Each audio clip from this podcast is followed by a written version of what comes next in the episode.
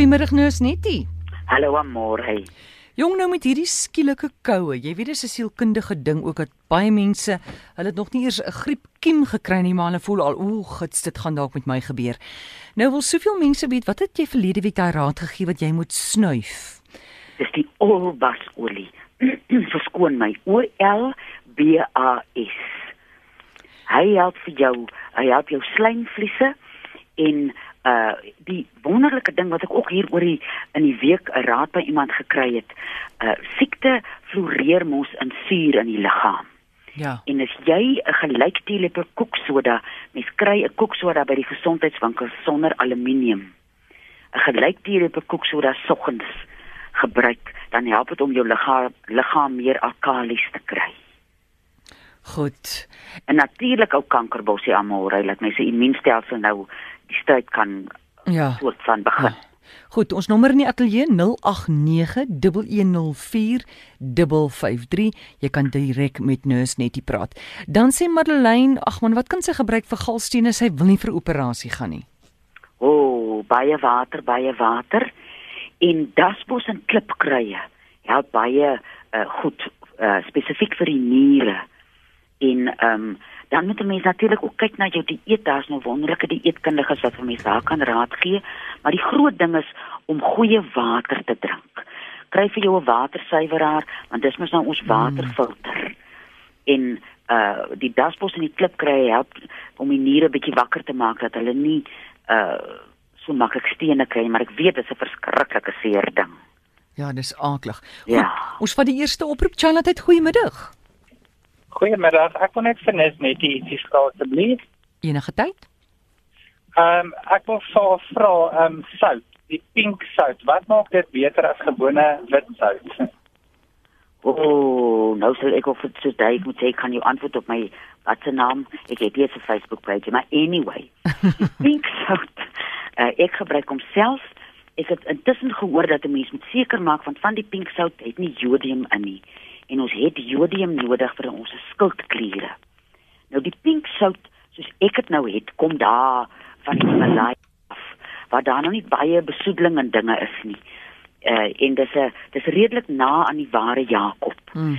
En en sout is nie 'n slegte ding nie, maar sout wat uh uh vreeslik verfyn is en deur vreeslik baie prosesse is, is is nie so uh gesond en ons almal moet maar kyk weet hoeveel sout ons inneem.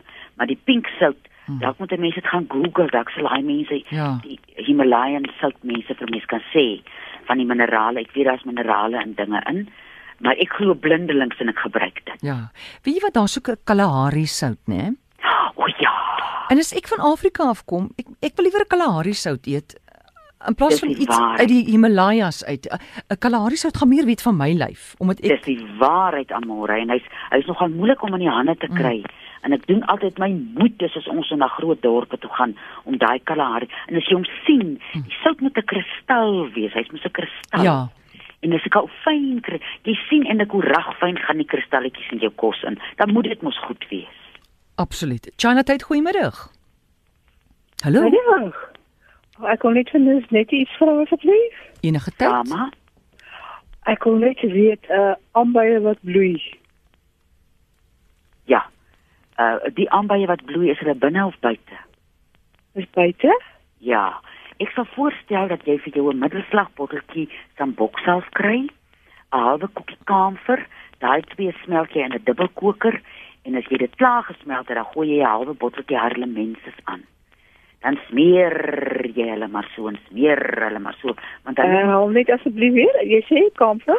'n middelslag uh sam, samboksels, Ja. halwe koekie kamfer smelt in 'n dubbelkoker en dan voeg jy 'n Mhm. halwe botteltjie harlemenses 'n lennensproduk by.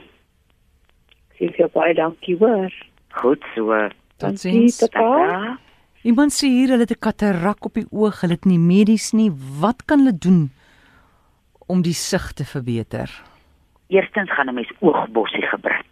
Dis mense nog net weet hoe lyk hy is om te hulle mense sê hy's vuil goed, hy groei in jou tuin, jy roei hom altyd uit want hy groei so welig. Mm. En soos hy groei, lyk hy soos die aardkies in jou oë. Dan baie mense jou oog in dit en dan daai blind doekie met die kasterolie. Wie jy, jy moet dan nou lou kasterolie uh, op hierdie blinddoekie uh, uh druk en dis so vier vingers breed wat jy die blinddoekie maak. En jy kan selfs 'n druppel met- met 'n wat is dit 'n drupper Mm. in jou oog self drup. Ek het nou terugvoer gehad van iemand in Kimberley wat dit nou al vir 2 maande doen en hy sê hy kan nou weer bestuur Ja. saam met die oogbossie en die uh, kasterolie. Waar groei daai oogbossie? Wie jy hy groei groei oral almal, hy wie jy in tuine. Ek wens nou net ek ken nou nie sy sy grand naam Mm. nie. Uh ja, Iemand kan ons dalk laat weet. SMS sommer 34024, wat is hy oogbossie? Sy- hy. Se spoggerige naam. China tyd, Ja. goeiemôre. Goeiemiddag, is dit uh, kan ek met 'n nurse netie praat? Jy kan praat. En uh, Andy, my meisie kan dit soulvrate. Ek bel hier die Gamiesberg uit. Ja. En toe het ons hulle gelat uitsny. Ja. En langs daai soulvrate kom hulle uit. Jong, wie jy die kwaadste wat jy nou 'n soolvrat maak is om hom te sny. Ek het nog nie van 'n mens gehoor se soolvratte wat gesny is wat nie weer uitkom nie. Jy moet nou vir jou 'n botteltjie Turlington gaan koop, Turlington. 'n paar trossies piesangs. Ja. Wat jy nou een aand sny jy die piesang so groot uh, soos die soolvrat en jy sit hom vleiskant onder toe op hierdie soolvrat en bind hom vas met 'n uh uh wat se naam se ding, 'n pleister. So slaap sy met dit en dan loop sy nou bedags vry. En nee, ek, en dan vanoggend voor sy nou haar skoen aantrek, dan vat sy 'n oorpluisie en sy druk dit in die Turlington en druk dit op haar vrat. En, uh, okay, dan wil ek nog 'n ding vra. Hierdie uh, kankerbos, as jy Ja. jantjie berend. Ja, Okay, okay. dis Jantjie Beren. Want ons is mos volop in jantjie berend. Hy's volop nou begin hom nou net drink. Baie dankie. Goed hoor. 'n Lekker dag tot sien. Tata. Totsiens. China tyd, goeiemôre. Goeiemôre. Dit by nee, kry kry koning. Ja. Sê vir my, se vrat of is net die die kasteolie uh, uh, wat mense gebruik vir die oë, ek moet dit organiese kasteolie wie sou ek ver- veronderstel, dit kry groek organiese or, organiese kasteolie en dan van gewone kasteolie kan wees. Ek gebruik gewone kasterolie. Ek is seker natuurlik is organiese kasterolie beter, maar ons mense wat Ek sê toe, ek kan niks hoor nie. Organies is beter as jy dit kan kry. O, is dit so? Ja. Ja. Nou maar baie Goed. dankie hoor. Totsiens. China tyd, goeiemôre. Hallo? Oeps, er is hier. Hallo. Hallo, goedemiddag. Ik ga, kan ik iets van Nels Nettie vragen? Jy kan maar vra. Uh, ik heb uh, mijn linkeroog traan zo bij je man. Ik dra, ik dra niet een bril niet. Ik zet niet die bril op als ik lees. Maar die, die linkeroog traan altijd. Daai selfe kasterolie lappie Ja. wat ek vroeër oor gepraat het. Oh. Sit hom op die, oor al twee oë. Okay. Daai blinddoekie aan sit hy bly so uur en 'n half aan my bly mos nou nie stil met jou koppie so jy slaap hom af. Maar Oh. jy moet getrou wees dit elke aand so vir 6 tot 8 weke en jy's gesien. Oké. Goed. Baie hoor. dankie hoor. Goed, Baie, tata. baie dankie. Totsiens. Tyd, goeiemôre. Hallo. Goeiemôre almal. Ek Hi. wil weet as jou voete swel van water. Jou voete as jy dink dit lyk of hulle jou bene wil oopbars. En jy aanpak hy af en die dag dan gaan hy weer op. Wat kan 'n mens doen om water op jou bene te, te laat sak? Uh en jy sê by die radio. Goed, hy luister by die radio. Dieselfde daspos en klipkrye wat ek vroeër van gepraat het wat op die niere werk. As 'n mens sukkel met waterretensie, dan help daspos en klipkrye vir jou dat daai dat die niere hulle, hulle regte filterwerk doen. Want die probleem met iets soos waterpille uh jy jy gebruik hom en jy moet al hoe meer gebruik om dat hy dat hy kan help dat die water afgeskei word. En uh die die daspos en die klipkrye maak die niere wakker en sê nee nee nee nee nee julle kan nie hier op die rusbank sit nie staan 'n bietjie op en doen julle werk waar die waterpil nou weer vir die niere sê sit julle op die rusbank ons sal werk en ek dink as jou niere self werk is dit uh, weet 'n bietjie beer teen die ding om hulle eie werk te doen is dit altyd eerste prys. Ja, want die lyf is so ontwerp dat hy homself kan gesond maak. ja ons vergeet dit almore ons het ontwerp dat die liggaam weet hoe om homself te genees. Hy moet net daai hupstoot kry. Iemand wil weet enige raad vir sagte naels of of bro, brose naels. Rosenaal, dis ek alweer by my gallies. eet afval, eet seuningbene, daai natuurlike gelatine wat deur die natuur na jou toe kom, Ja. is die beste beste ding wat jy kan doen.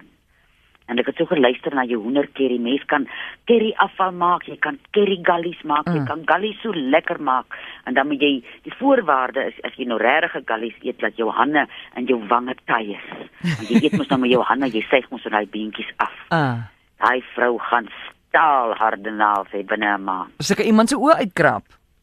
Ooh, wag tog net dit nie. Halwe halwe dosis gallies vir haar as dit kan doen. So dit is gelatine, gallies is gelatine. Gelatin. Ja, dis daar alles wat seeningbene het. Ja. Uh ek ken nou maar net skaap. Die beesmense sal weet waar se die beeste seenings. Ja. Hoe in in in okstyl. Hy's mos 'n tyd. Eet daai beeste, dit is nou winter. Hier is nou vir jou 'n lekker vraag. Ek wil by Nurse Nettie weet wat kan gedoen word met hande wat nie lekker kan vat nie. Ah.